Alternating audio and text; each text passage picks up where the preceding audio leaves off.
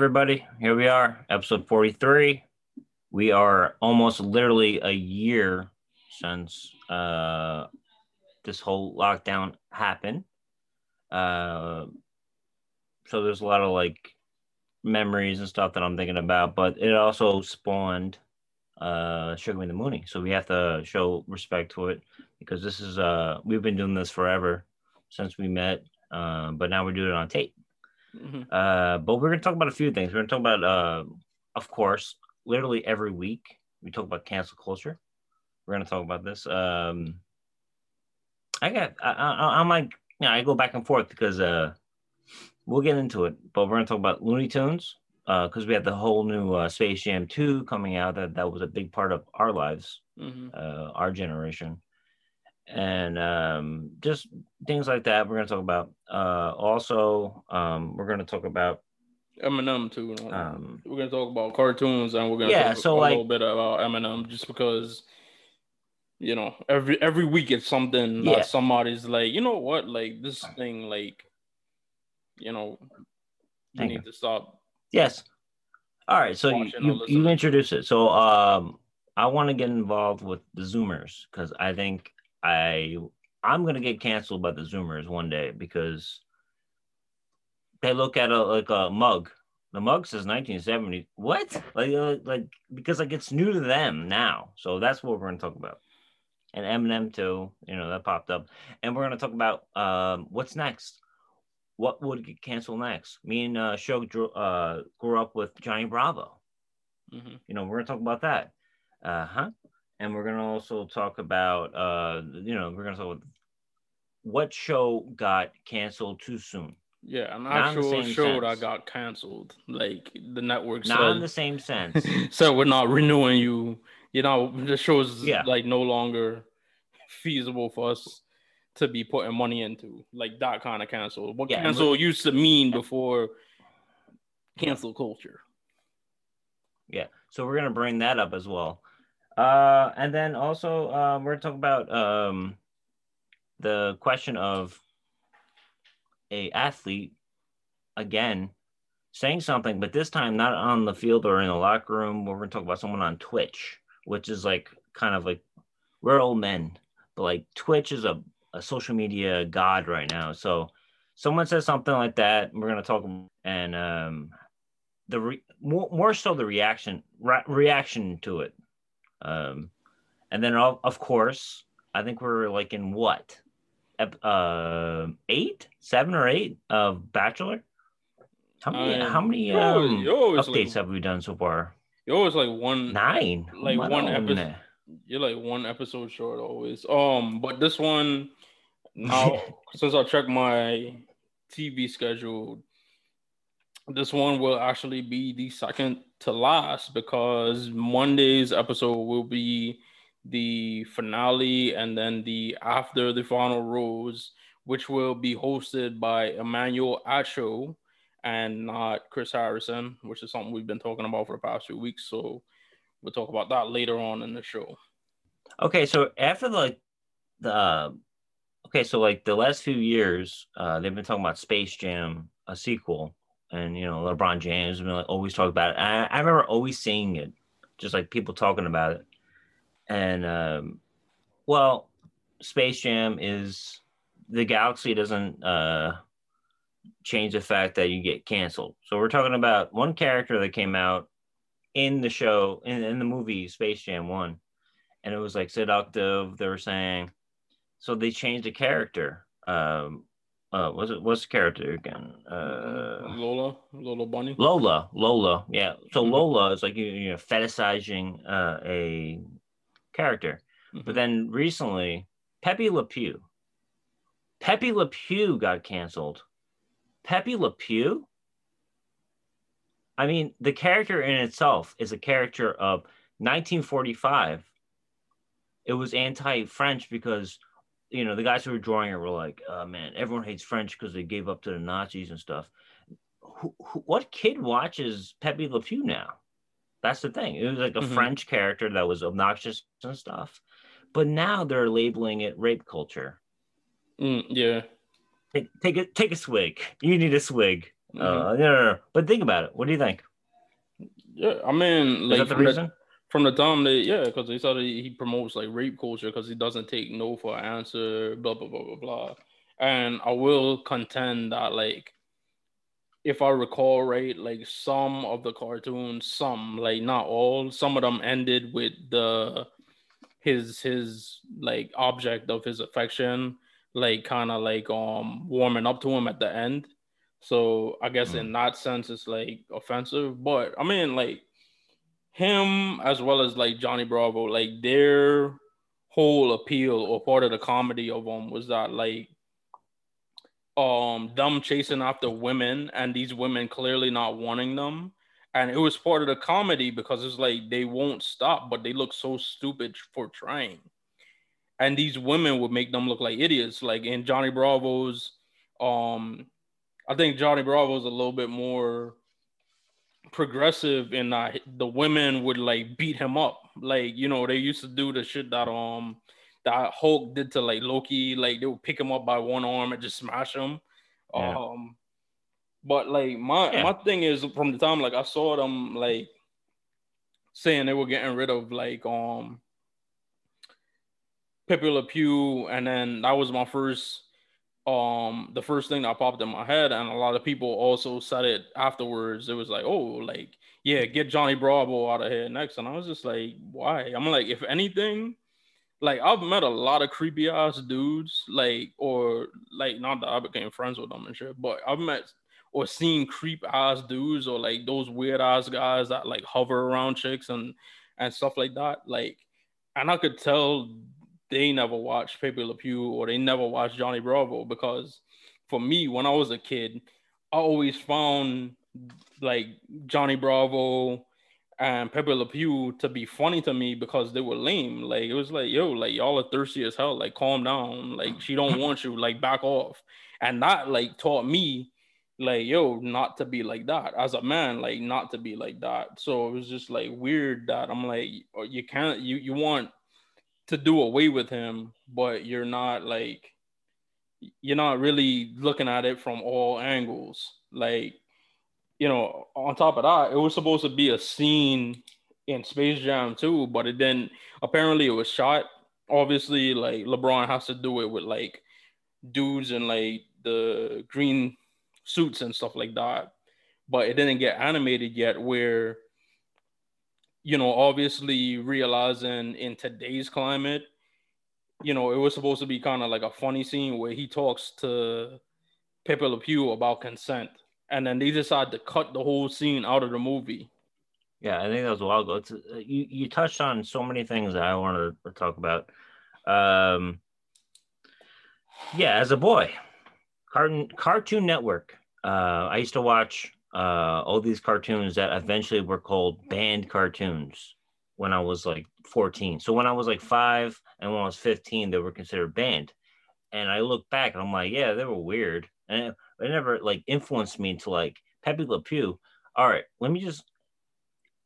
Who did you identify in the Pepe Le Pew cartoons? You identified with with the female character who isn't a skunk. Hey, I'm gonna drop knowledge now about the Looney Tunes. She wasn't a skunk. Yeah, She was a cat was a who cat. got the streak. Yeah, it was Yeah. like some, then- somehow paint would get on her. Um, Yeah. and like you would think it was it was um it was another skunk. Yeah, so it's there's this whole thing on Instagram or like social media about out of context. hmm It's straight up anti-French.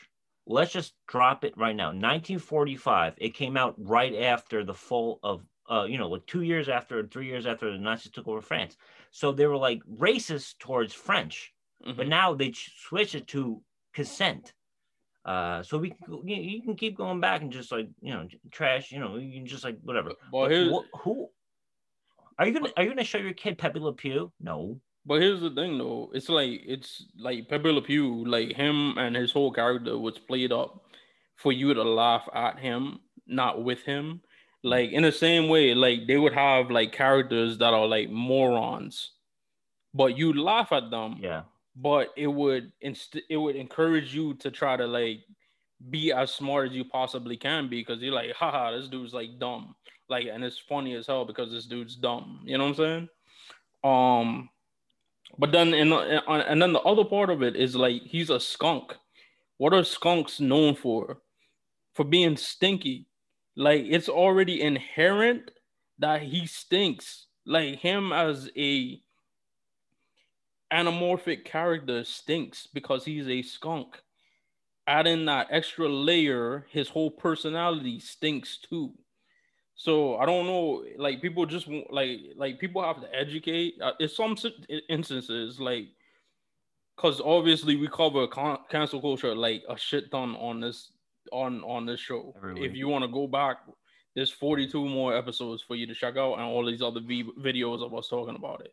But there's certain situations where it's like you gotta really like look at it from all angles and use it as an opportunity to educate yourself. Like you want to just get a like like I said, like you're want to if if people always want to say like oh men need to be better um toxic masculinity is bad it's inherent it's this and that and i'm like bro if i watch if i never watch pepe le pew and i never watch johnny bravo like I would be even more toxic of a man because I wouldn't be able to see a version of what a male, whether it be a male skunk or a male um guy that's like narcissistic, like Johnny Bar- Bravo. I wouldn't be able to see what they look like and say to myself that like I don't want to be that. You know, and if your kid is watching Her- Pepe Le Pew and is like, you know, like that. Like I'm, I'm sorry to like cut you off. I'm, I, I promise you, I'm no, not no, right? Yeah. Because people was bringing up like um, Dave Chappelle, because he t- he did a little joke yeah. about it like oh, you know years ago, like 20 years ago, about like watching Looney Tunes with his son. I mean, not his son, but like his nephew, and he was like. His his nephew was watching it and he was like, you know, uh, to, to Dave, he was like, see, Dave, sometimes you just gotta take the pussy. And my thing is, it's like people took that joke and was like, "Oh, like Dave Chappelle's right. Like these cartoons are fucked up." But I'm like, yeah, but again, that's a situation where, I mean, it's a joke. But if they, if it really happened, that was for Dave to be like, no, the like to his nephew, like, no. The point is, this shit's funny because he's trying to force himself on this girl and she doesn't want him and he looks dumb. And and it's just you know five to ten minutes or however long like the cartoon is of him just looking like an idiot. And you're not supposed to do that. Like if you do that you will look just as much of an idiot as pepe le pew looks yeah so episode 43 is gonna be very this whole thing about just like first glance i didn't, I didn't know hey look like this. I'm a, i have an imaginary phone. I'm just going i'm going back and forth. Yeah mm-hmm. we actually like know this stuff. We grew up on this stuff. I have been more thrown messed around with women than I have been with them because I was taught to be respectful. But I, I grew up with a lot of girls who were like the opposite. So let me just whatever. Let me well, let me get into this. So the same thing you said about uh the presentation, like I don't want to be like that. So Pepe Le Pew was a buffoon. Mm-hmm. He was a buffoon. He they were showing I I saw it from their point of view, like getting away, like like Pepe Le Pew was chasing, like me, sort of like get away from me, and that's that's the humor in it. But if you go back, it's also a anti-French thing. So, so now now it's sex. It had nothing to do with French now because French people are okay.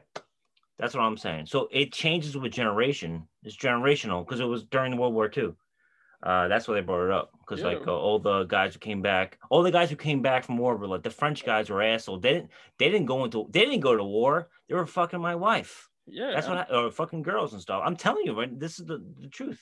And um, I grew up on the shows, and I had let me just say like the the context of it. Like I was like I had no idea what it meant. Like um, there's a there, you know like Looney Tunes in general was sort of semi canceled in the mid 90s on Cartoon Network. They they Hanna Barbera and Looney Tunes just like got rid of a bunch of stuff.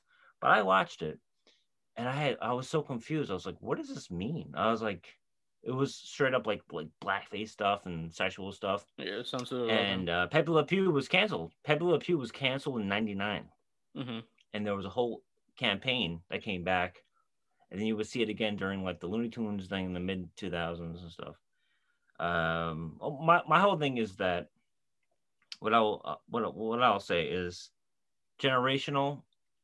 The next generation will look back at the previous generation and criticize or whatever, and hey, maybe me and you'll get like you know kind of like talk back. You know, Like- that, that's the whole thing. my, you know, my thing is that makes like sense. my thing is like I think we we we discussed it, you know, when we were talking about um Cam'ron when he was when Cam'ron and Dame Dash Bill O'Reilly, where it's like a lot of people I think Mhm. people just want like society to do like a lot of parents want society to do the job for them. And like me Mm. growing up, like I had a bunch of conversation, whether I be with my mom, whether I be with my stepdad, whether I be with my father, like or any other like parental figure in my life, like older adult figure, about all these things. So I learned about it. And I learned like this ain't the Mm. way about going about things. But people are just saying, like, oh, like look at this cartoon. Like, oh, it looks like he's raping her. All right, like we gotta take this off of the thing, rather than saying, like, you see that? Like he looks like Pep, like him, that, that that that boy skunk, like he's wrong. Like you're not supposed to do that. Don't ever do that. Like he's an idiot. Look at how stupid he looks. Like stop doing that. Like don't do that. Don't ever in your life do that. Like they don't want to have those conversations. Hmm. And then there's another character in response because, like I said, they cut this scene out, and I believe they're probably gonna cut his like Looney Tunes out or whatever, or have a disclaimer and stuff like that. But there's another character in Looney Tunes in Space Jam, um, Speedy Gonzalez. Like you remember Speedy Gonzalez cartoons, right? Uh, absolutely. Uh, it was skin, and he was a mouse, and he was speedy. Yeah, That's and what I he, remember. he always used to be like Yeah, I, there's a thing that happened. Yeah. he was always like a hero, like a Robin Hood type character. He was like some like yeah, it might have been offensive because it was based off of like Mexican stereotypes, but he was always like a good um he was always like the good guy, like the hero. He was like a Robin Hood character for all the other mice. So the person who is voicing him in Space Jam 2 um, Gabriel Iglesias, famous com- comedian. Many know him as Fluffy. I'm a fan of him. I remember him from all that. I remember, and he was also in the Haunted House series that um Marlon Wayans did, and he's literally like begging Warner Brothers not to to like take his character out. He's like, no, Mhm. like listen, this is for a lot of Mexican people. Like Speedy Gonzalez was like the first like positive representation of us, like the first like hero cartoon that we ever had. Like, don't take this away from us, like begging. Yeah, it's basically like someone else dictating how you should feel. Yeah, Am I wrong sometimes that's what that? it is. Sometimes that's how it is. Like, like we talk, we talked about it in like the um the gay shipping, where a lot of time it's a lot of straight Yeah. people that's creating these things, thinking they're allies to like gay people. It's like, nah, like can I like talk to you? But obviously, with Pepe Le Pew, you can't do the same shit because like who does Pepe Le Pew represent? Un- unless you buy into the idea that all men like that type of thing, but I, I don't know. I'm not touching Well, in context, it was about the French. It was about the French during the World War II, and we can talk about on the History Channel, which I don't want to talk about. It was basically a response to what they were getting from people. It, I'm telling you right now, Pepe Le Pew was an anti-French political cartoon that we talked about in episode 42 with Dr. Seuss. Mhm. So let's get rid of it. why, why do we need Pepe Le Pew? You know, unless you want to represent him as the same thing that was supposed to happen with um, showing that this is a buffoon, which he was supposed to be a buffoon. Buffoon. Exactly. Same with Johnny Bravo. Johnny like a- Bravo was a buffoon. was I never idiot in his own identified with Johnny Bravo. Mhm. I never identified with Johnny Bravo. I was like, this guy's funny. He's a, he's a schmuck, you know. But like, this is what I'll say real quick. Uh, you know, I have the whole Gabriel, uh, you know, Gabriel Iglesias thing. everything is taken so fucking literal. There's no there's there's no satire. And then when people try to do satire, it's meant it's the intent is hate. There's no more like comedy. There's no more like yeah bullshit and stuff. But hey, I'll give up if the the Zoomers are ready to take over. Um, uh, I'm ready to uh, be become a the the new boomer, which we'll talk about now with uh, Eminem. Mm-hmm. All right, so um, all right, so I was never a fan really. Uh, I dabbled in Eminem music, uh, like the 2000 ish. Um, I like the whole late 2010 stuff. Um, but I saw on Twitter people talking about Eminem, and um, I, right away when I saw it, I'm like, is he getting canceled because he's white? That's what I thought. But then, what what is the actual thing with uh, Eminem being the whole potential canceling thing? Yeah. So I mean, I'm I was like a fan of peak Eminem. Um, our former co-host, we always used to get into it over Eminem, and because he he's a fan of him. Like even now, like his music quality to me, he kind of like the same way like Jay Z kind of like grew. You know, with his music, like Eminem kind of stayed the same for me. Um, but I was like a big fan of him when he came out. Um, up until like 20 the late 2000s early 2010s um but we looked on i looked on twitter and then people were talking about eminem. And i was like yeah like Emin, they want to cancel eminem. So it's like eminem controversial character because he raps about virtually everything murder domestic violence um all kinds of drug abuse um He talks about a lot of celebrities, female celebrities. He he covers like a lot of topics. So it was just like, all right, so which is the one? So I didn't know if it was because of like his past lyrics with like homophobia, because you know he actually did a lot of work to move past that and move away from that aspect of himself you know, talking with Elton John, becoming good friends with Elton, Elton John. Actually, a matter of fact, I think Elton John later became like yeah, his um the Grammys. Later on, oh, the became, MTV Awards became his like sponsor. Remember that? yeah, I know. His um addi- his his his drug addiction sponsor. You know, um to help him with his rehab. Oh, I had no idea about that. Are you serious? Mm-hmm. Because uh, Eminem had the pain pill thing. I had no idea about that. Now, whoa, you're educating me. Mm-hmm. I had no idea about that because uh, Elton John, uh, you know, they had that whole like handshake thing and the hug and stuff. Man, they made a big deal about it, and you know, it was a big deal. No, they became really. I had no idea about it. They became really, really wow, good friends drug this day. So I, I, I did. So if it was wow. that, I, I, I was like, all right, like he already, you know, dealt with that. Then of course, you know, he was like anti, you know, he's he's very like vocal about like Trump. So I didn't know if it was like from the right wing side because even though like this stuff usually like fizzled out, fizzles out like when they try to cancel things, um, you know, it still trends because people would make fun of them. So I didn't know what it was.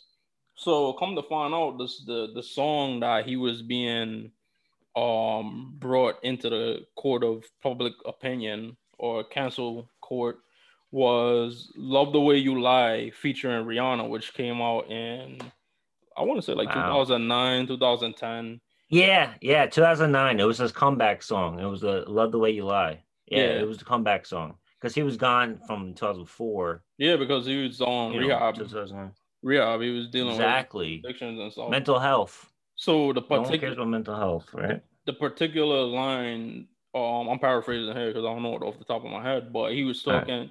He was talking about.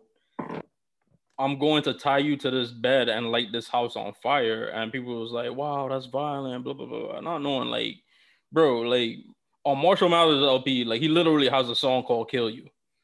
Oh, he talks about, you know, don't f with me because I'll kill you. Um, and then he got a lot of songs where he talks about killing his mom, killing his ex-wife. But um, the way I always took those songs, I think it was like therapeutic, where it's like you know, because everybody talks about like somebody like they can't stand. It. It's like, yeah, man, if I could just, uh, you know, like instead of actually doing it, he's like, all right, let me, you know, like some people would like, you know, draw or paint to like alleviate their stress. But for him, his outlet was like writing music. And he would write these songs and it would be, you know, it would be violent in content, but it was like, you know, like he's just, you know, venting. To me, that's what it that's what my takeaway was. And then love you love the way you lie. If you listen to the song and watch the video, it's a, a song that's a commentary on toxic relationships and domestic violence.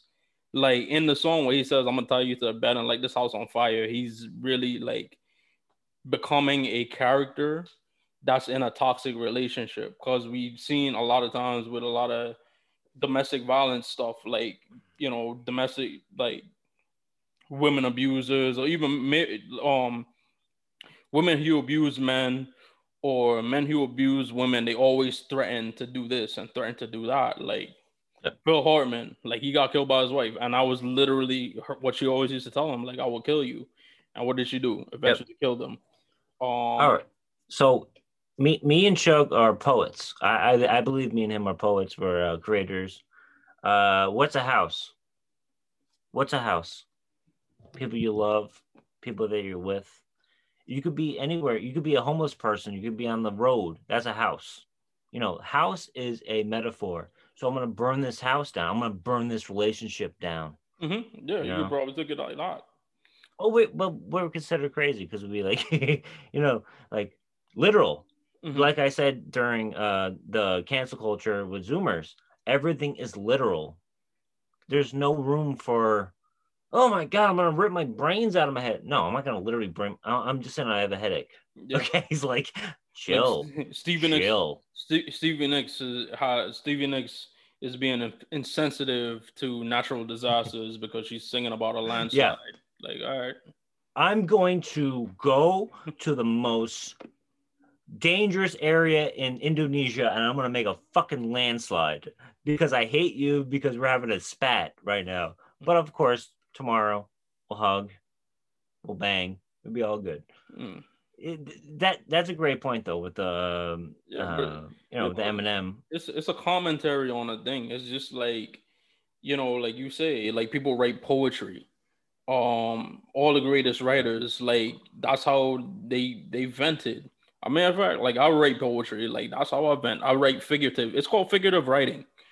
Like mm-hmm. that's literally what it is. And, um, yeah, what are we doing now? And I, I mean, I can't remember if it was before or after like the Chris Brown thing, but like Rihanna's on the song too, and you know she eventually, you know, that was kind of like a thing where like both of them were like, you know, violent towards each other. Yeah. So I don't know if maybe she was venting herself on that song. Um, but it's crazy. But a lot of people, a lot of I'll, I'll give it credit. Like a lot of people did like you know temper it down and did kind of like you know it was like all right, this is just like this younger generation being soft and kind of wrote it off. Like so, Eminem isn't going. Eminem isn't going anywhere. Well, I wouldn't say soft. I'd say more critical. But you should also go the, one step further from just looking at, oh, Shug's wearing an awesome t-shirt. You like to drink, you, you like to stun people. Yeah, fuck off. You're done. You know, like go deeper. I went deeper every single goddamn day. I would look at um a, a, an album. I would read like a whole like big part of a book. Um, and we're like one generation. You know, we're like the the next generation. But it's like right now. I look at you right now, like awesome t-shirt. You know, so it's all like Twitter, like and no one even like looks at the uh, article. They just like start, you know, yeah. t- tapping away and whatever. Yeah, I so, mean, like um, I'm I'm guilty of that. Sometimes I feel like an asshole. I feel like an asshole, like looking at like looking up stuff and be like, what am I doing? Whatever. It's gonna be gone tomorrow. You know. Yeah. So yeah. What do you think? Yeah, but like I said, I think everybody like with all everything we talked about here, I think like when we're talking about like this, this like, all right, like I said, I don't think it's cancel culture. I don't think cancel culture exists. I just think it's the market letting you know you're not necessary or we don't need you. Mm-hmm. like like for me personally, I'm a 30 year old man, so I'm not watching Looney Tunes like that. Like well, like every now and again, if I see one and it brings back like nostalgia for me, like I'll watch it, yeah. But I don't care.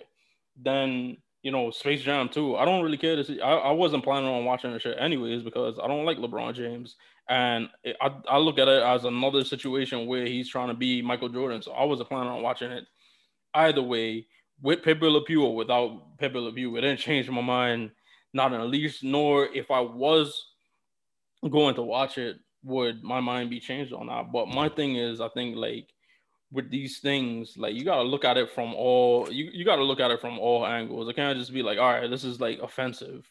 So let's stop. Like, let's look at it. Why is it offensive? Is it offensive because it's supposed to be taken seriously?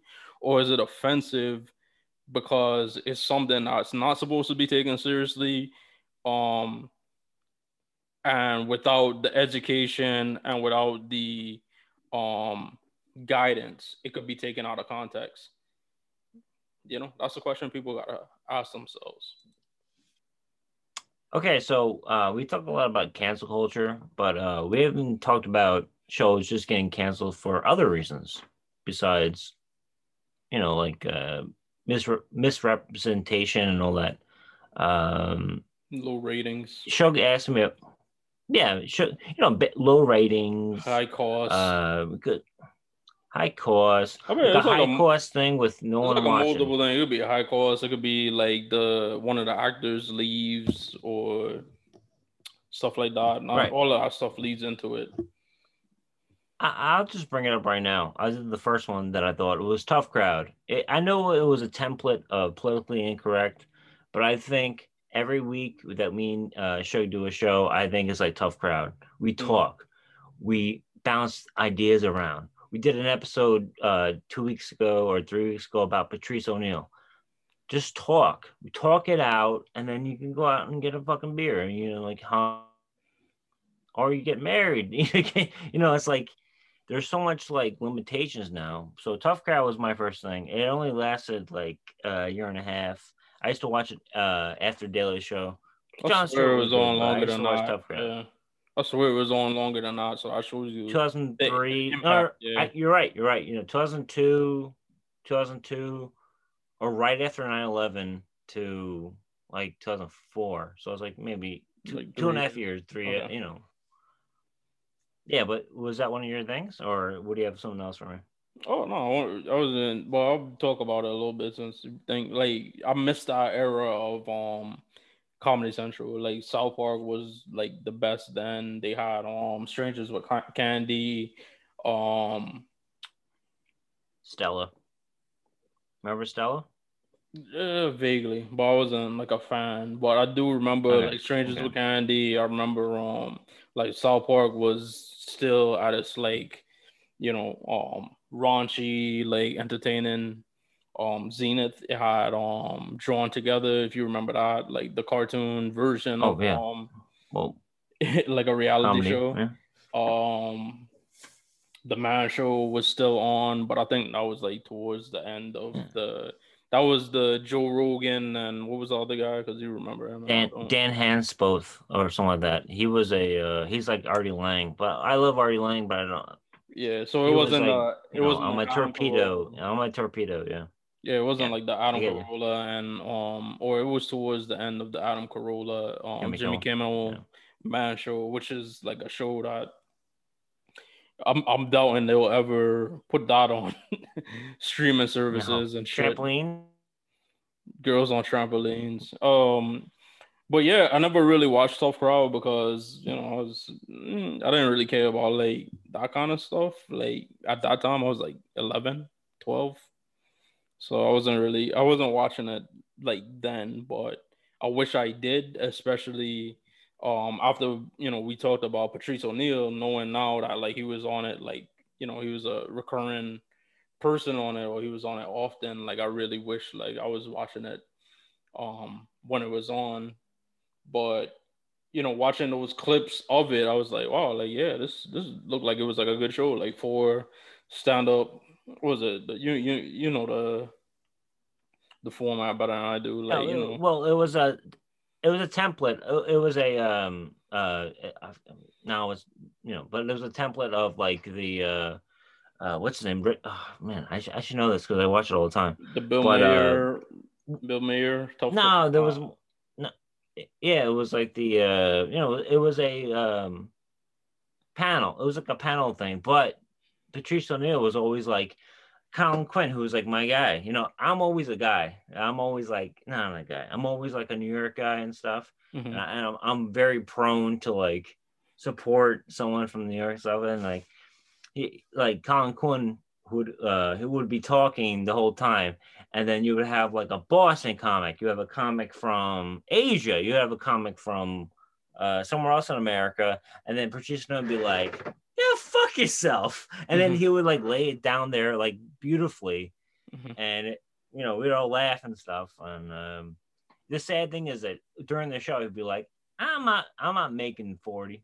He would say like the whole joke yeah. about like, I'm not making it's, it's, it's so same, like, yeah, it's the same thing. Like when they they did the Chappelle, you know, when they did the player haters ball, and like they showed him Oh, um, yeah. most likely to eat himself to death. And I'm just like, you know, he probably looked at that and laughed and like, you know, probably knowing like, yeah, like my diabetes is gonna catch me one day, but you know what, this is funny. Like, well, I'm not gonna. He had a good joke about, about it, yeah. His diabetes joke was great. It was like, uh, uh, put a condom on, and he's like, nah, I got diabetes. Don't worry about it. just like that was his joke. Um, yeah, but the whole thing, uh, the note I wrote was thick skin uh, I'm gonna continue to bash as a boomer towards uh, the Zoomers, like um, thick skin. Yeah, I mean, you kind of. Am I an asshole? Am I a racist right now? Like growing up with all this shit that we, you know, but maybe someone else is. So I can't like, you know, I'm I'm very like uh, narcissistic, I guess. But what do you think? Like if I watch all this stuff where I got oh I got like four or five or six a night with tough crowd like opinions. Mm-hmm. i made my own opinion. Yeah. You know does that make sense? Yeah.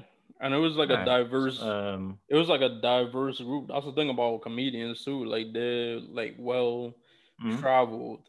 And you know you gotta like keep it, it's like a closed-minded open-mindedness. You gotta have to be a stand-up comedian. So that's probably like that was probably like the best wow, avenue.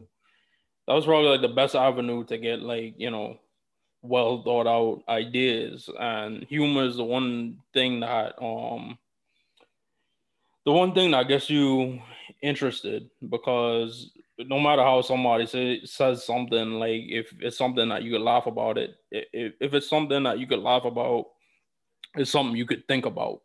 Like case in point like to this day my favorite stand-up comedy movie special whatever whatever is eddie murphy raw because every time I watch it, it's new to me because you know, like this is Eddie Murphy when he was like 20, like in his 20s.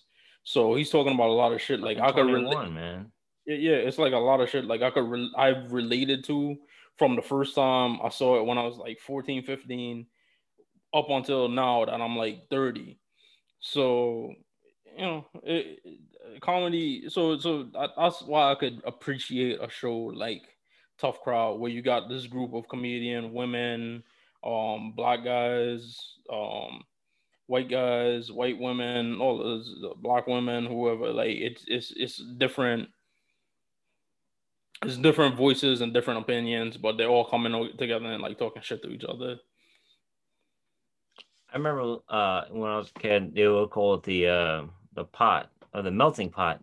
When I was a kid in like school, the melting pot. But uh, with with comedy, they were like on tough crowd, pretty much. I think I heard someone say, "If we're not making fun of you, you're not part of the pot." And I was like, nah, "That's a little harsh," but you know, like everyone's evolved. We can we can fuck around with everyone, but I think it's different now. Where like you have to like, you know, you have to like, uh, whoa, whoa, you made fun of their uh, their tie. They actually wore a tie that was like a little lower, like up here. You know, everything was like so literal, and you can't like you can't create America. Like I'm not I'm not dressed like my fucking ancestors and shit like that. Like melting pot. That's that's what they call it. But that also brings in the whole shit that we've talked about all, all, the whole time. So, Mhm. you know, Yeah. I'm I'm just you know obviously I don't have the whole the whole deal, Yeah. but I I think I I, actually want to say that I think that me and you right now is like my dream of like a um of a tough crowd. I love it. Uh, Like we're both you know in New York, you know the other guys from New England, but me and you are in New York, so this is what I love. Just talking and just bullshitting. There you go. So my show, so a little known show. It only lasted 17 episodes over two seasons. Each episode was like a half an hour long. HBO, How to Make It in America. Great show. I loved it. It was, and I'll tell you why. Because I was a fan and I got into um Entourage in its second season.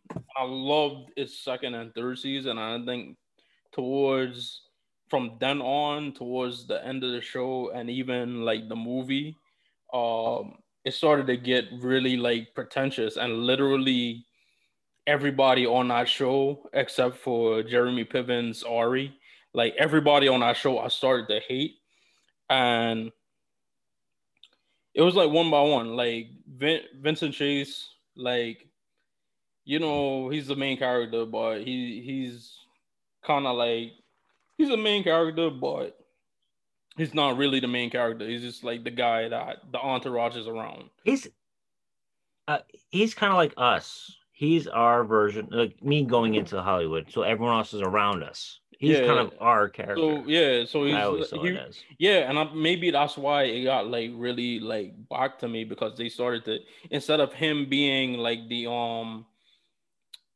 I forgot what they there's a there's a narrative um a narrative phrase for what you're describing Like It's kind of like um the the audiences You got it like, right here.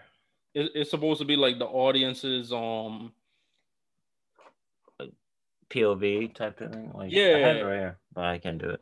yeah we're doing like it. We're doing it. We'll do uh the thing. Yeah. like Please continue. um, Sorry. like in the same way, like in um Doctor Who, if anybody's familiar with that show, they have the doctor and then they'll have his companion and like the doctor would change companions, but the, the doctor would kind of be the person that like the audience could relate to. So in that sense, like Vinny Chase was supposed to be like, you know, like the guy and everybody around him. And then sometimes you could kind of relate to the dudes, and it was just like um his brother drama he was always kind of like an asshole and kind of like the funny like appeal to him was like he was like a washed up like tv star and he No, like like he he tried.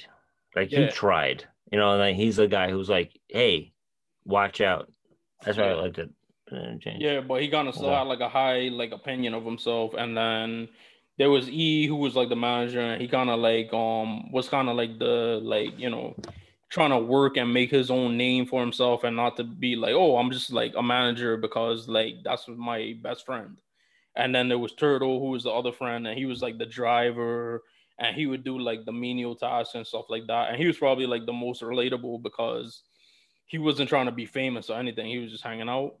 Um, but it got to a point where like each and every person on our show you started to just dislike. And when it got to the point that like Mhm. even Turtle and E um weren't like relatable, like that's when the show like fell off to me. Like I even like refused to watch the movie for years. And then I decided to like check it out because I was like, all right, maybe like the movie kind of went back to the older to, to the to the old formula and it wasn't it was still a pretentious bullshit so like the show was starting to fall out of favor and then like they premiered this show how to make it in america and it kind of had the same kind of vibe as the old entourage but even better because it was more of a like every man um just trying to make it and it's kind of relatable to us you know to this this or Yeah. this this operation that we got here where Yeah. we're trying to like do something so the show was Exactly. about um I didn't get character names. I just got the actors' names. Um, Mhm. it was Bryan Greenberg, who is actually we talked about Real World and we talked about Jamie Chung. He and Jamie Chung are actually married. Um, but it was starring him, and it was him and his friend who was played by Victor Rasuk, and he was um Hispanic and uh Bryan Greenberg was like a Jewish white guy, um young dude. And it was like this Hispanic guy and this Jewish guy and Bryan Greenberg's character was like a jeans um he designed jeans and they were trying to like start like a jean company. And he was the design guy and then um Victor Rasuk's character he was like the he was he was supposed to be like the promotion and like the marketing and like the business side of it. So they were like partners. So it was about them trying to get their shit off the ground. I used to have like oodles of um guest stars from like whether it be famous people, whether it be people from like the fashion industry and stuff like that. It was great. Um, and it was really, really like diverse. Whereas like Entourage was just like a bunch of white guys. Um, like I said, Rasuk, he was um he was Hispanic. They had Lake Bell, who's um you know, she's a fam- she's she's a famous actress now. That was kind of like her first um big role. Like she was like the ex-girlfriend. And then Kid Cudi, you know, now that he's an actor, Oh my god. now that he's. This show came out during the time I actually worked on Canal Street with the, all the fashionistas, fashionistas, Mhm. and Kid Cudi was one of my favorite fucking uh, musicians at the time. You know? yeah. So it was like Came, Kid yeah, Cudi. right? Came out ten years ago. This Yeah. was Kid Cudi when he like first started acting. So now you know he's you know he's he goes by his real name when he's acting now. But back then he Mm. was still credited as Kid Cudi. Now he's Scott Mescudi. And Okay. um what's the man's name? Luis um why did I put Calderon? Guzman? That was his- Luis Guzman. Um he played Yeah, he's a good Big- guy. He Yeah. played Victor Rasuk's like uncle, and he was like a gangster, but he was like a comedic gangster. Um, Mhm. and it was Okay. it was set in New York, so you know, uh, me and Mike we enjoyed stuff that's you know Wow. set here. Um, that's always I like said Canal Street as a dick. Manhattan, Canal Street in Manhattan. Sorry, mhm. right? Obviously. yeah. So you know, it, I, that was like the appealing thing to me, and it just um. Tight. Oh, and I have my babe in there too, man. What's her name? Um, Shannyn Sossamon, I think the one from um, I have no clue, man. the one from Forty Days and Forty Nights, and then she was in the um, Rules of Attraction with um James Van Der Beek. Anyways, if you're listening, you know what I'm talking about. Um, but that's my Mhm. babe. I had a crush on her when I was a kid. Um, Hmm. yeah, but it was about getting into the fashion industry, trying to break in. So as like uh, you know, in my early of 20s, you know, 21, 22, like it, it was relatable because it was like, oh, this is what like your 20s is gonna be like. Um Mm. some of it was, some of it wasn't, but you know, like the party and shit was. But it was it was a cool ass show, man. I think it, I wish it would have lasted longer and it's like way past like the shelf life in of like oh I hope it comes back um because it's kind of it, it, it will kind of be in that entourage kind of like pathetic pretentious zone because I'd assume they would have made it in America at this point. But I was sad that they they didn't they didn't keep it up. But HBO got a lot of shows that didn't last long that were like really good um for like one or two seasons um but that's the one for me. Uh, I, I brought it up because somebody brought up the topic, and I was the first thing that popped in my mind. I was like, "There's only one right answer: How to Make It in America." I miss that show. Yeah, I think when we started the whole show, like you were like hyping up this this whole thing, and uh, now we now you can watch on HBO Max. There you go. Um, and you know, same way. I think we are in sync, hmm in sync. You know, the whole thing with like just like bouncing shit off. We can like you know bust each other balls and stuff, and but also we want to get the next level. You know. Yeah. All right, so I remember watching like uh NBA basketball, and I would hear like, "Oh, motherfucker." Oh, so and they would say like, you know, like you would hear the audio, and they started like muting it.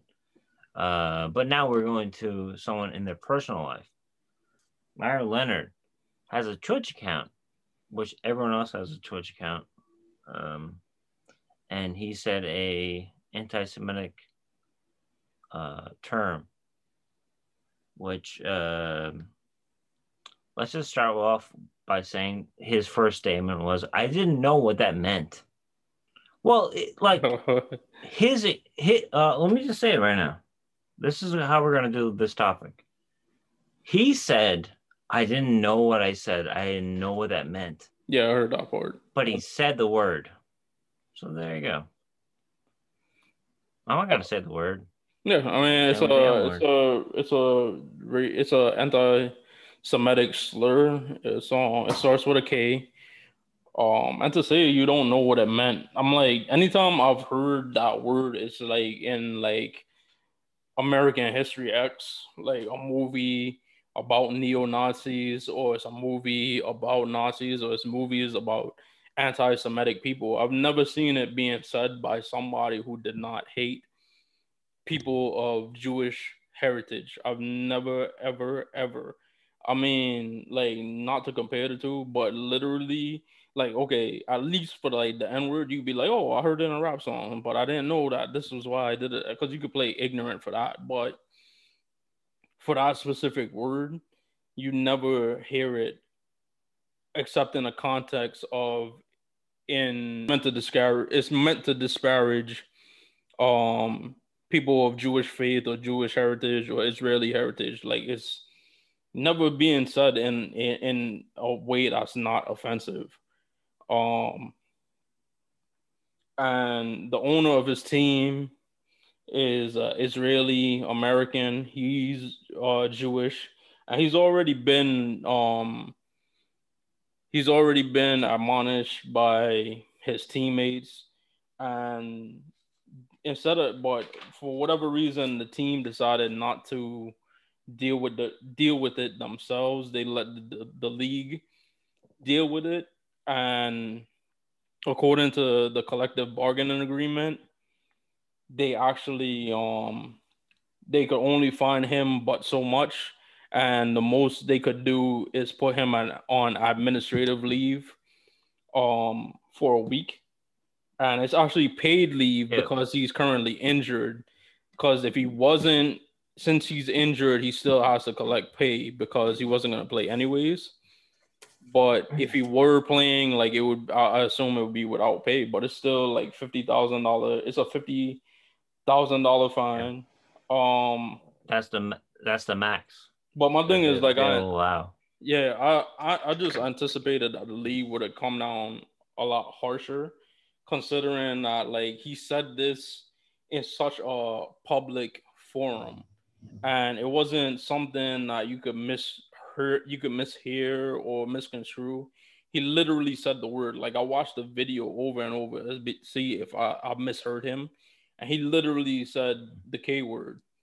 Um, but I'm saying like he did this in yeah. a forum that he knew he's playing this video game and he's talking to people and people are watching him play and could hear everything that he says.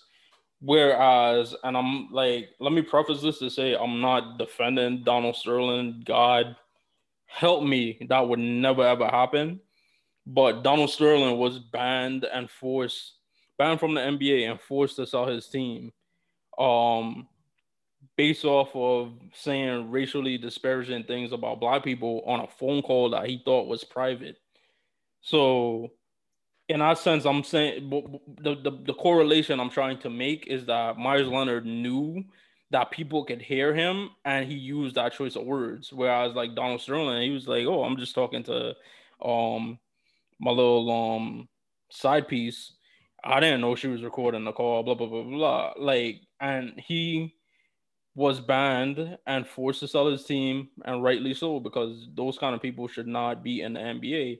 And my thing is, I mean, I don't know if you ban him from the NBA, I don't know if it's that great, but you could kind of ban him um metaphorically make him radioactive, like suspend him for the rest of the season, let the Heat, um, the Miami Heat release him, make him a free agent. No other team, basically, he's blacklisted, and no other team signs him. He never plays professional basketball again.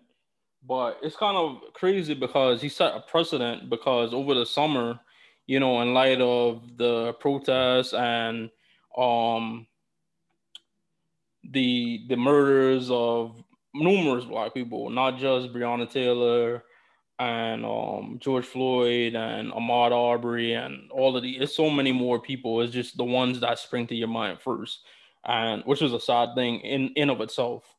Um, but the NBA, they had their little bubble where they had um 22 teams come and play and the Miami Heat were one of those teams. Of course, they went on to go to the, I'm gonna put in quotes. I want it to be heard that I'm putting this in quote NBA Finals because I don't think those games count to me personally.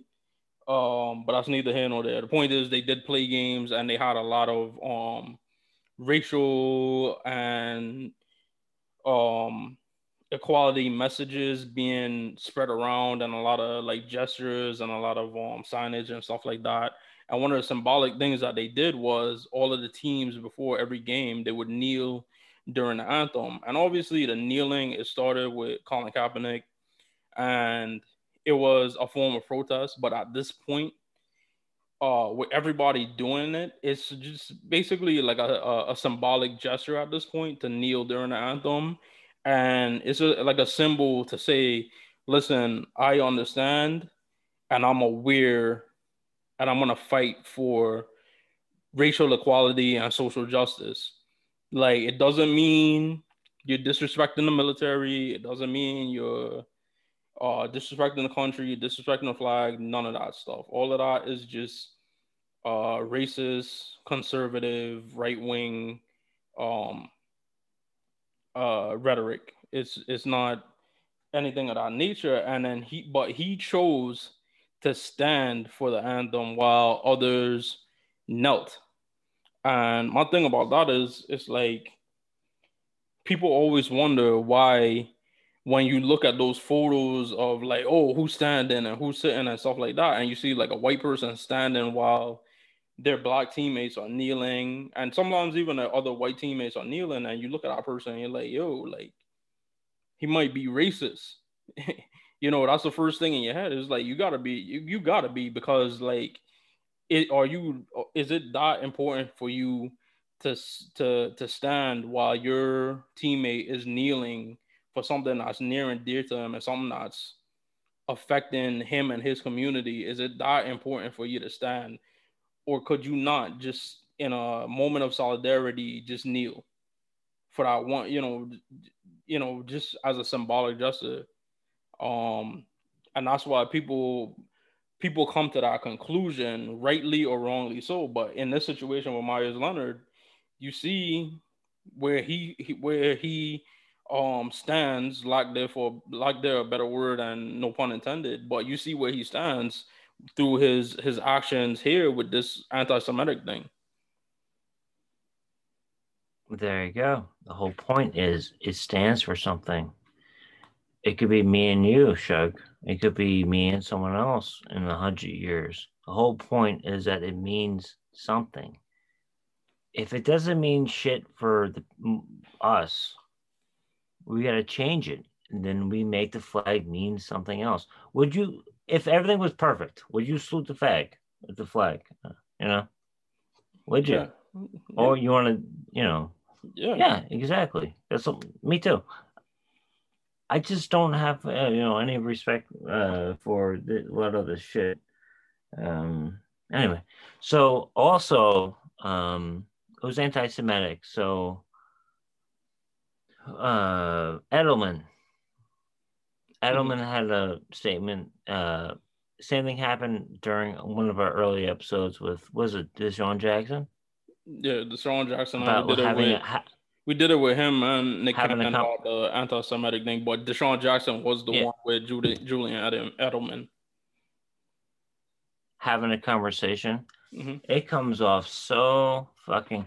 I know I'm not Jewish, but it comes off so like, come on, like the like it, it comes off so bad. Like the way you say it, you have the whole press release. It comes off bad, man. Yeah, I, I mean, from, it's like, uh, and it's like you know, like, let me say. Let's have a conversation. Oh, so me, Shug, uh, I, I make a joke about having your, uh, you know, something, whatever. Let's have a conversation, and I'm fine.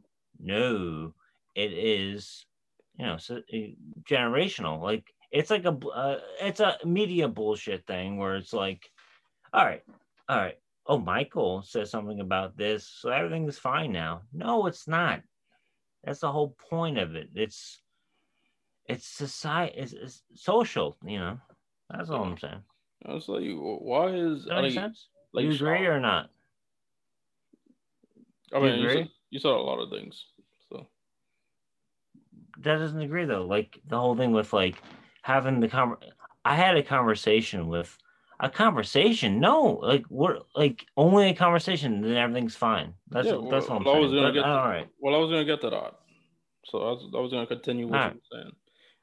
I mean, like, right, shout please. out to like shout out to like Julian Edelman for like reaching out and you know being a bigger person for yeah. all of that because it's like all right, like you disparage my like heritage, um, and who knows? Like Julian, Julian Edelman probably had family members like he lost in the Holocaust, in the Holocaust, and um, grew up had family members or himself had to deal with anti-Semitism himself, and for him to reach out and be the bigger person and say, "Listen, I want to educate you and stuff like that," because I find it the same thing with like black people too. When somebody does or says something racist, it's like you got to reach out. Like it's always some black person reaching out to be the person to um to reach out and be yeah, like, all right, like person. Yeah, and it's just like nah, like that. It's on. That's on. It's on DeSean Jackson. It's on Nick Cannon. It's on Meyers Leonard to put in the work and try to reach out to the Jewish community and learn about the Jewish community and learn why saying something like that is entirely offensive and it's it's very insulting and especially when you like read the history on the Holocaust and just like everything that Jewish Americans had to go through. I mean, Jewish um Germans and Jewish um Polish people and Jewish Europeans in general and had to deal with during that time. It's just like to be in 2020 and saying shit like that is just astounding to me. Like it goes back to the shit we was talking about with the real world and the bachelor with the racism stuff where it's like, all right, you know, we was talking about that first season of the real world where like that one girl, she was 19 years old in like 1992, meaning like her parents in Alabama or whatever, like they grew up in like segregation and the civil rights era where they were probably on the bad side of history. And she's just one generation after that. Now you're talking about Meyers Leonard, where like his grandparents or his great grandparents were in America where they were fighting Nazis and um fighting anti-Semitic people and fighting for to liberate Jews in the Holocaust and stuff like that.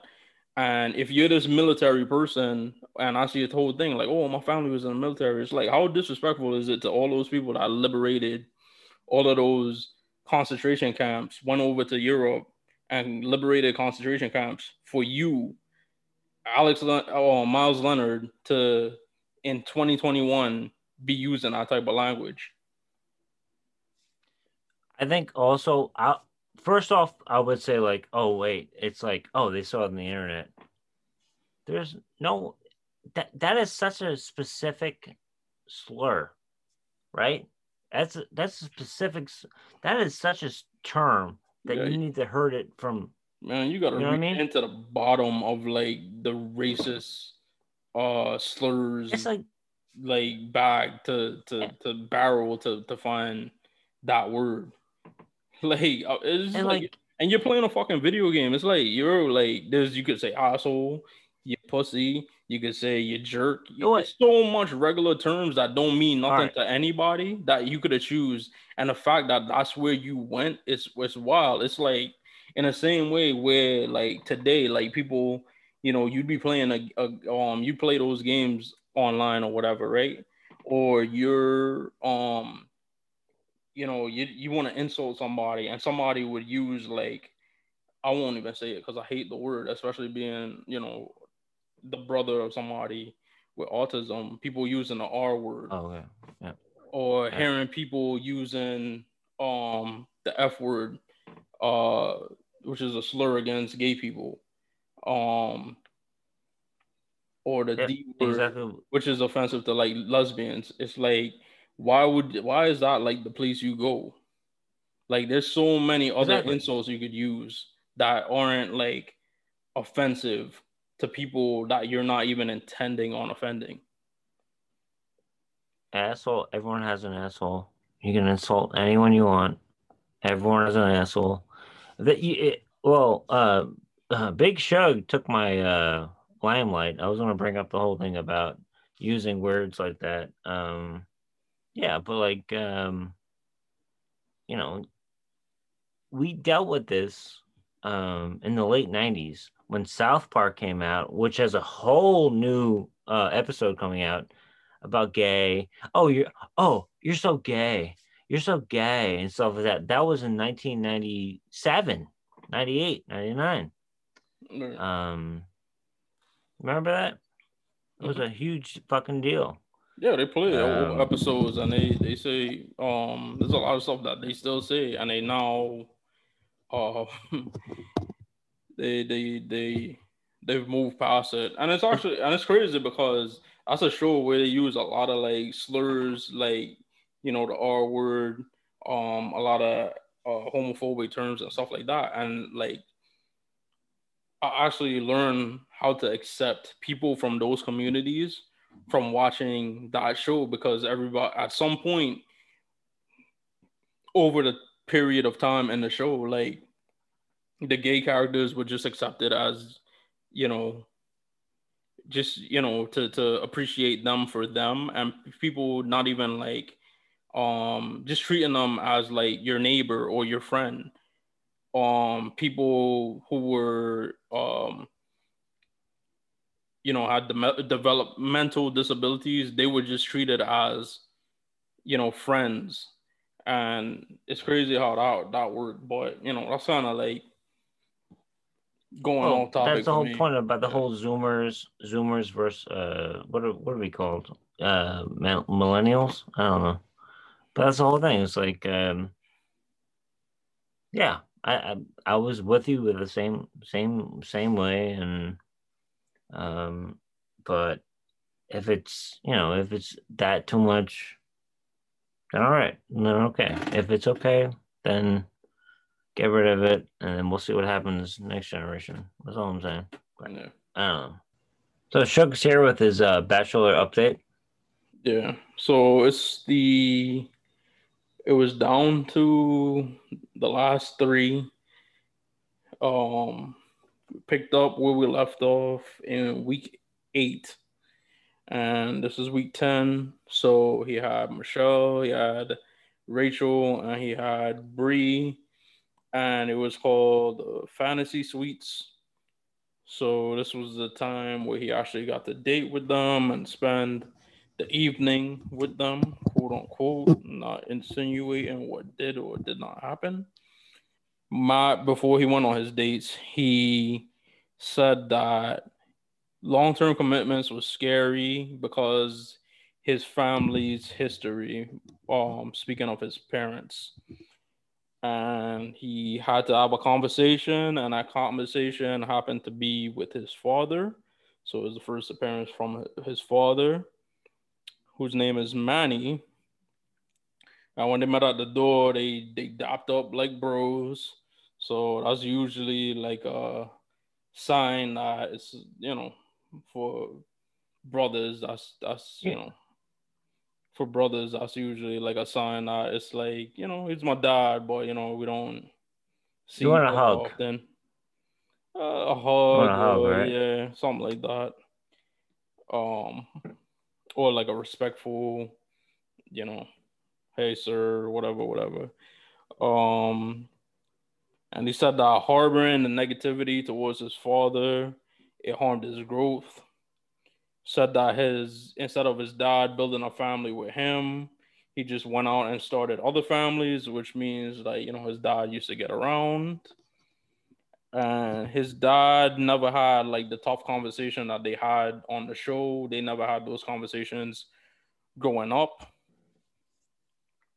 And the reason why his father never had those type of conversations with him was because his his father's father, Matt's grandfather, was killed when his father was only five years old. So he never, re- so just like he didn't really, you know, Matt didn't really grow up with the father in the household.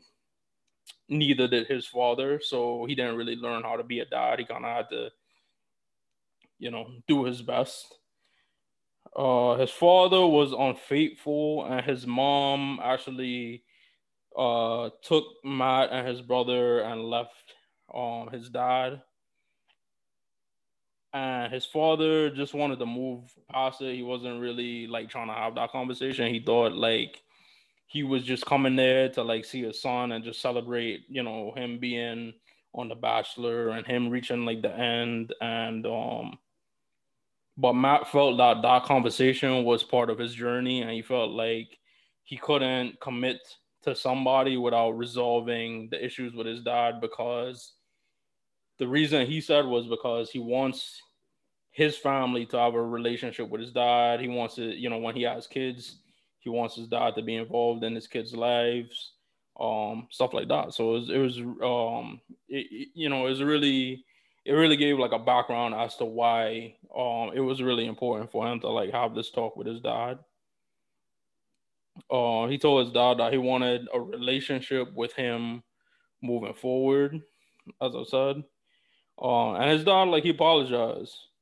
And Matt said he wouldn't hold any grudges from the past because there's still a lot of time um, left in the future. Like, you know, like, time ain't guaranteed to anyone. So it's like, why would you hold on to those type of things? Like, you know, you know, I, I actually, I could actually um relate to that because I kind of had the same situ same relationship kind of with my dad where it's like you know, he had a lot of like angst from like growing up and like, you know, not being being close sometimes, not being close other times, stuff like that. But then I realized when I was like an adult and like we we got to talking, it was just like, oh, like, you know, let's move on from this. Like I can't like I'm an adult now. Why would I be it it, it feels like harmful to my growth as a person to just be holding you know the past against my father and um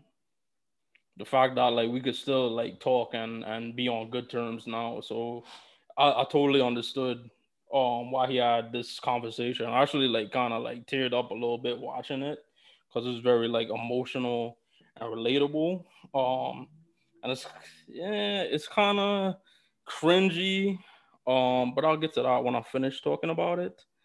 Um, you know, and during the conversation, he said to his dad, like his dad used to like pick him up and buy him pizza and give, you know, buy him shoes.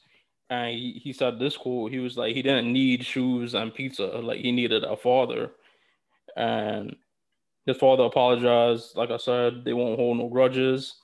They hugged at the end, and it was fun to me because, like I said, I was like tearing up a little bit, but you got to like laugh because Matt said to his dad, because his dad is actually, I, I, picked it up, you know, being a fellow, fellow, you know, island man. That his dad was from the islands. I was trying to figure out which one, so I'm about to like look that up.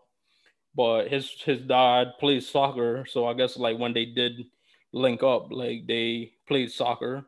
And he told his dad, he was like, "I'll kick your ass in soccer," and then his dad said he didn't think so because he's still a beast. Like his dad said, he's still a beast. So that that was like a beautiful mm-hmm. like moment to like begin the episode. Did you check out when he met his dad? Yeah, man. Um, I have a similar, um, in a way, uh, not not like, uh, but uh, I had like different father figures in my life growing up. Um, my dad, my biological dad. Uh, I have a whole thing with like uh, ado- adoptive, you know, like so. My my biological father is still my best friend, man. He loves me and everything.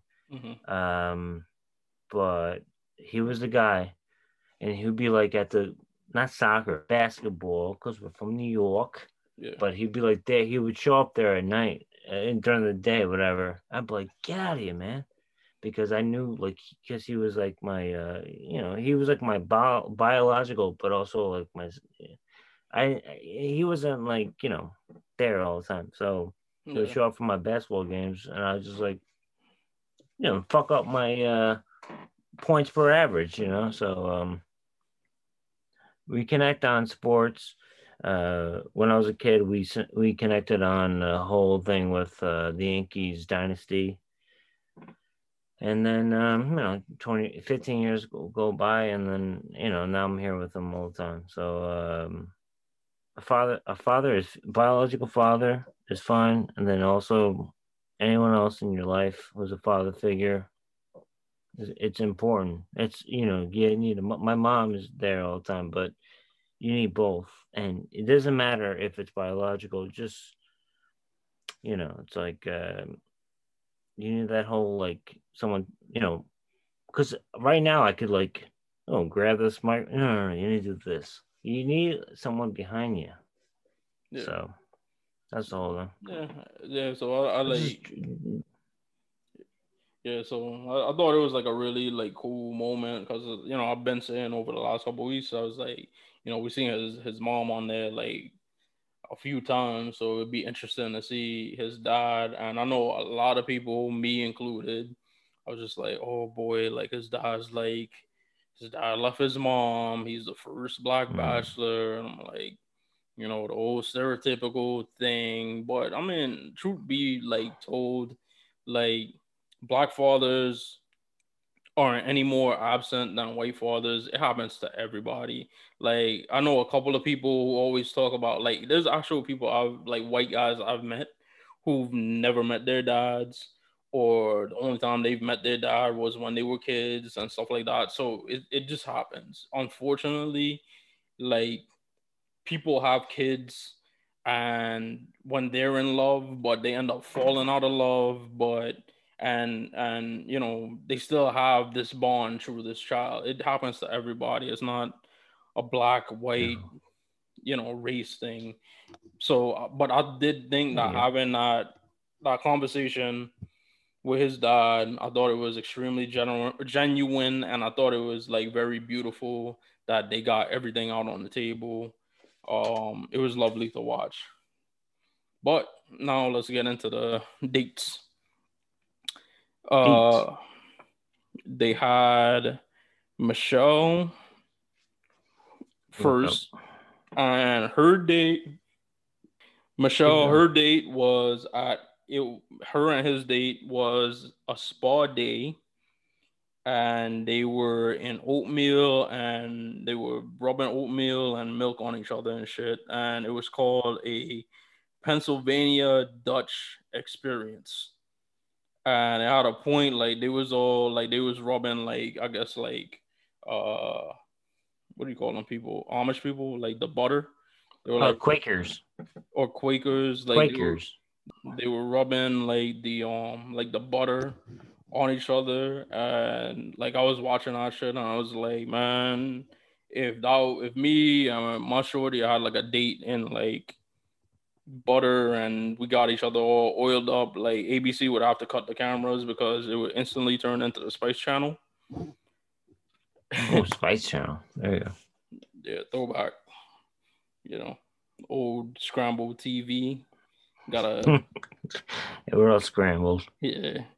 Um but um after the date, um they had dinner and they had a card and then it said like do you want to spend the night together or do you want to go back to your own rooms? So of course they stayed together for the night. Um and they talked to each other. I think in the morning, and she told Matt that she was in love with him, and she he told her he was in love with her.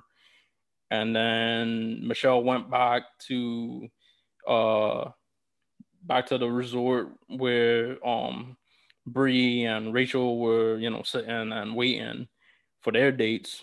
And Rachael was like all nervous about Matt spending the night with somebody else for whatever reason. Um, Rachael and Bri were admittedly jealous that Michelle got the first date. Um, the way I likened it, it was like you know when like you know you you're supposed to do like class presentations. Like I don't know about you, Mike, but I used to always like to go first just to get it out of the way. Cause usually like the first person that goes, they your, your your teacher is usually a lot more um is a lot more generous in the grading. I, so yeah, what you saying? I, I didn't learn that till college. I didn't learn it till college. I wanted to go last during elementary school. Actually, yeah, in oh college is when I started doing it. Yeah. Don't call me. Don't call me. Don't mm-hmm. call me. Don't call me. And I'm like, I do like spectacular shit. Like I'm like, all right, we're all talking about this. Yeah. Like, like, like me and like, yeah, uh, right? like, like you, you said in school, it was like that. But then in college, like in college, I did the same shit. Cause I remember like my freshman year or one of them years that like I just remember being in class and like we were supposed to do presentations and like nobody raised their hands. But I was like nervous and like me personally, like I like to skip class. I used to I was I was very um I used to have a tendency to miss class. So I was thinking to myself, I was like, yo, like if I go now, I don't have to go, like I won't have to go to the next class because I already went. My grade, my grade's already in the book, blah blah blah. So I, for that reason, I used to go first. So I don't know, maybe like that's what um Bri and Rachael were thinking, like, oh, if, since you got the first impression on him, you know, maybe like he's you know gonna start he, he's gonna probably lean your way because he went first. Um but second was Bri. It was funny as hell because you know Bri is like a little like petite thing and they went like backpacking in the woods and they had her with like this big ass like backpack uh she looked so funny with the big ass backpack on and he called her like Dora the Explorer uh, they they had like a nice little laugh. And neither one of them ever been camping before. I've been camping, like I had to sleep outside, and every time I did it, I got sick. So I don't like camping. So I didn't. Really, I didn't. Wait really a minute. I date. With with that with that reference, like um, I I would not marry anyone who knew a Dora the Explorer reference because I'm too old for that. Yeah, I'm I'm just saying, like when I saw that, I was like, but now I feel like I'm really old. Matt, you know, the whole thing. That's it. I mean, everybody know who Dora the Explorer is now, though. Like, sort of like SpongeBob. Yeah, all right, we got. Yeah. Uh. Well, he and then he. Uh, she asked him if he um knew how to like put up a tent, and he said that he pitched many tents. And I was like looking, I was looking for the the, the fourth wall camera. So I was like, yeah. Was, um, then they talked. Um, they she thought that they were actually gonna like spend the night like in the woods, and he he you know he had her thinking that, but then he was like, "No, nah, we're not staying in the woods. We're going back to the hotel." And mm. They talked about their mutual.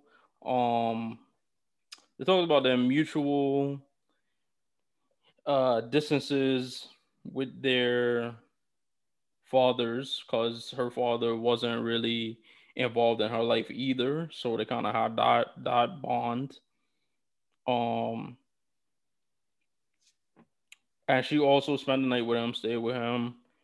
Um it's crazy because after I watched like the first two, I was like, you know, Bri and Michelle like represent like the spectrum of girls that I like. Like I like tall girls and I like really short girls. So like Michelle, she was like this ex basketball player, and then um, you know, Bri was like this little like pocket size jump.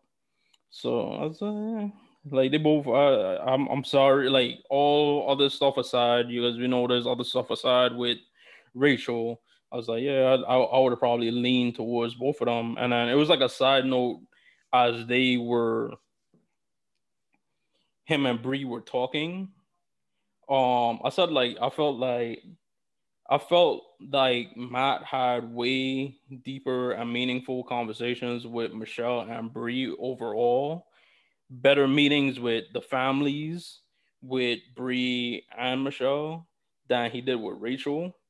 Um, and I was just got to thinking, I'm like, the only explanation for him like choosing Rachael or him being um that attached to Rachael is like was Ra- does Rachael look like a girl you had a crush with or like an ex-girlfriend like the one that got away or something? Like I don't know. I'm just speculating. That was just my my my thoughts. Um and then it was Rachael's date and they did ceramics like the movie Ghosts like they were doing the clay shit and getting dirty and putting clay and stuff on each other Hold on. and then she was in her bag like she was upset Right.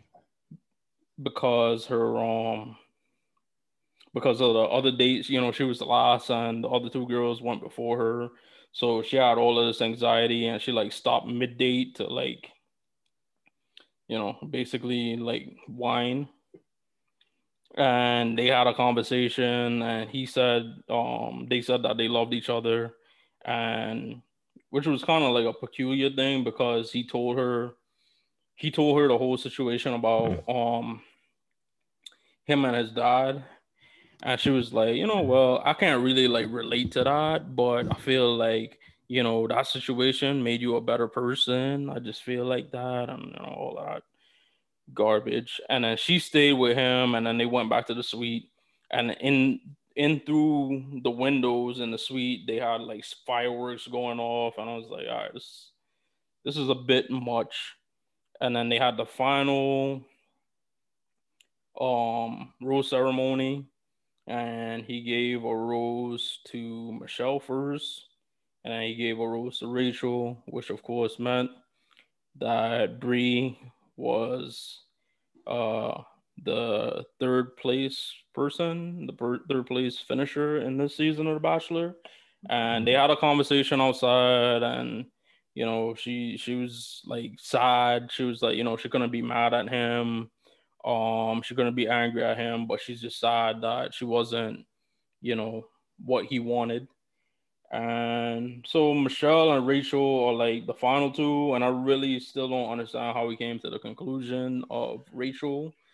But maybe perhaps in Monday's episode and the after the rules, um, after the final rules with Emmanuel Acho, not uh Chris Harrison.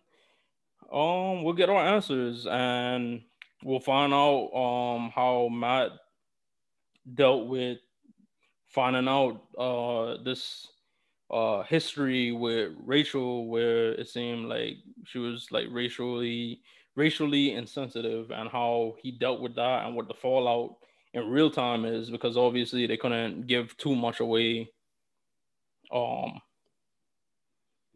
they couldn't give too Uh, much also influence. yeah Yeah, you know, you, you're in a situation where like you feel like you know pe- you have the producers yelling at you, and then also you're trying to find the person you want to fucking, you know, be with. You to deal with both. You know, th- th- that's the whole thing with TV. You know? yeah And it, it, it's just the same thing with us. Life. great Oh my glasses. So yeah, we'll we'll keep tuned, and so this will be so next week. Uh, our we'll do our whole recap of the final episode. We'll recap the after the rose because it, it comes on right after the final episode, and we'll we'll kind of um. I don't know. Maybe we'll do a full season. Well, yeah, we'll probably break it up. We could probably the week after like do our whole like conclusion of this experience of watching The Bachelor for the first time and this experience of the first Black Bachelor. So stay tuned for that. Final thoughts, Mike. All right, sure. We talk about this all the time. um, cancel culture is ever present. Is that a word? Um, but for this, it's yes, I would not. You know, I actually was going to bring up watching Looney Tunes. This is actually something I want to talk about. This and Tex Avery. But now the fact that they're saying they're canceled, I'm like, fuck it. I wanted to show that it was weird. Um, but now um now it's like, you know, banned. But I grew up when I was a kid in the like 95, 96. Same exact time that we had Johnny Bravo, which is a same exact character, a buffoon, Mm-hmm. As Pepe Le Pew, same as that year, same summer.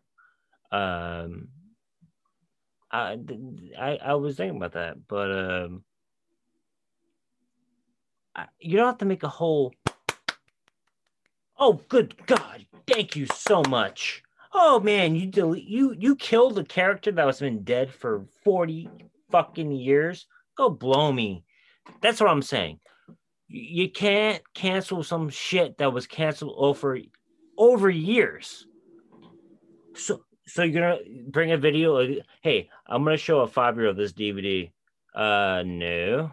Like that's the whole point, you know. So that that's what I'm saying. It's like it happened. Get over it. Um, you know, that's the whole thing. And then with uh anti-Semitic mar- remarks, it's still there. See? I was doing a little sarcastic thing.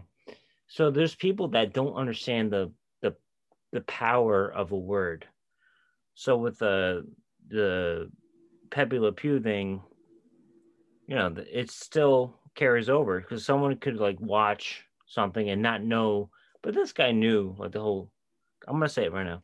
He said, and you don't know that unless like someone said it to you. Um. So that's what I'm saying. Like, uh, I don't care to get canceled because uh, I've heard the word many times. Think people thinking I'm Jewish, so um, yeah, and uh, yeah, that's the whole thing. And uh, you know, 43 episodes. I think that we are tough crowd.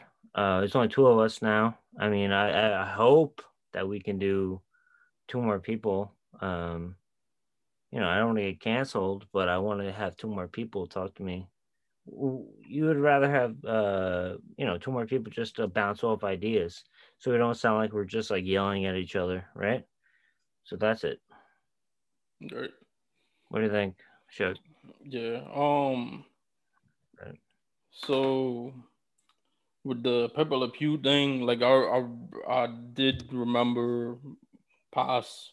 Um, I did remember after the fact, after we already recorded that part, that um, the Chuck Jones, his granddaughter, I believe, or daughter, she came out and said, like, yeah, like, you know, like Pepe Le Pew, who created, you know, who was created by her father or granddad, I'm not sure who. But she said, you know, it's, you know, probably like repugnant now, like his character, his characterization from back then, and they would, and she she started to bounce ideas like, you know, instead of like canceling him, canceling him, maybe you could repackage it, repackage him. One of the ideas she said was that they could have him being like an overly eager, um, imp- um, person looking for a job, and he won't take no for Mm. an answer and like you know i'm not hiring you. Well you know he's gonna keep going and da da da da and like you know put a little thing to it. You know that's one idea. Um the other idea but i doubt um it will come to fruition because it seems like this is already kind of like said and done is that like i said like i think what happens is a lot of parents just want like society to do their job for them I mean, it started off with like people, you know, way back when sent kids to school and, you know, teachers taught for you. So you don't have to teach them, or, you know, all this other like education stuff. But, you know, the facts of life and stuff like that, you know, that's where parents still came in because they're always around. It was their job to kind of explain stuff to you. So I think like a lot of people, they think you know a village it takes a village to raise a child but the village isn't supposed to raise your child for you. So I think like a character mm-hmm. like uh Johnny Bravo or Pepe Le Pew, where they're kind of like, you know, um, kind of creepy and you know, I, I hate that word like rape culture. Like to me, I feel like yeah, the word was yeah, what not to do, uh, rape culture slash what not to do. You know, that's what I always saw. To Does me, to My, me, yeah. to me, like I don't think like rape culture, like that word rape shouldn't be used unless somebody's like actually raped. I mean, you know, kind of to go off topic, like the last week me and Mike were talking about the real world and the different like racist incidents and one of the first things we talked about was an incident where um Tammy, that's the one shit I didn't get to say last week because I didn't realize mm. the girl in question was Tammy. Tammy, who's like yep. my my girl from uh, from um my girl from uh Basketball Wives because she's on Basketball Wives like a mainstay on our show but she started off yeah, on the real David world. Yeah, and I didn't even realize that that was um the dude they they brought in to replace Martin in House 43. I didn't realize like that's where he got his start too, and I like he'd been in movies and stuff. But they had a special um because I looked it up on YouTube and I shared it with Mike where they kind of had like all of the stuff we talked about, and he was just talking about like yeah like I was wrong, but the the girl Beth who was kind of like the bystander, she kept on screaming rape and you're a rapist. Yeah. So that's why me like I don't like that. I don't like that term rape culture because it just mm. seems like you're breeding a society of rapists, and I don't think like that's what's going on.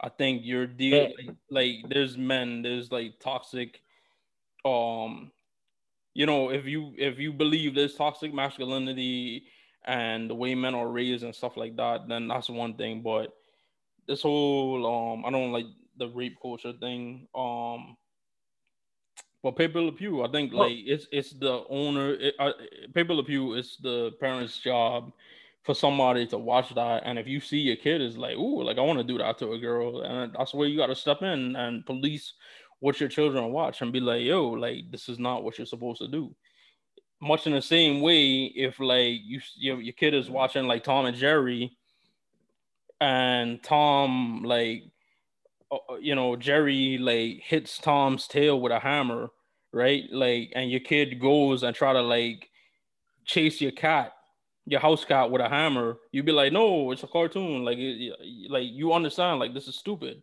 um I think that's what parents got to do like you got to police your kids and police what they watch and kind of explain it to them.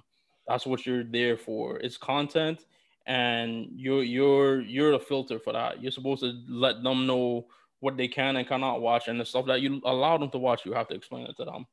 Um, so that's all I got to say on that.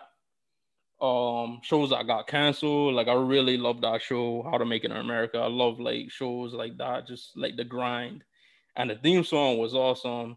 Just need the dollar, dollar, dollar, just what I need. Hey, hey, I'll, I'll never forget the theme song for it. Um, but it's a lot of good shows that only lasted like one or two seasons. Like I know there's a bunch of sitcoms like I always thought had a lot of promise, but they never went past like the first season. Um, so it's crazy that shows like actually legitimately get canceled by networks and not by you know uh social justice warriors. Um, Meyers Leonard.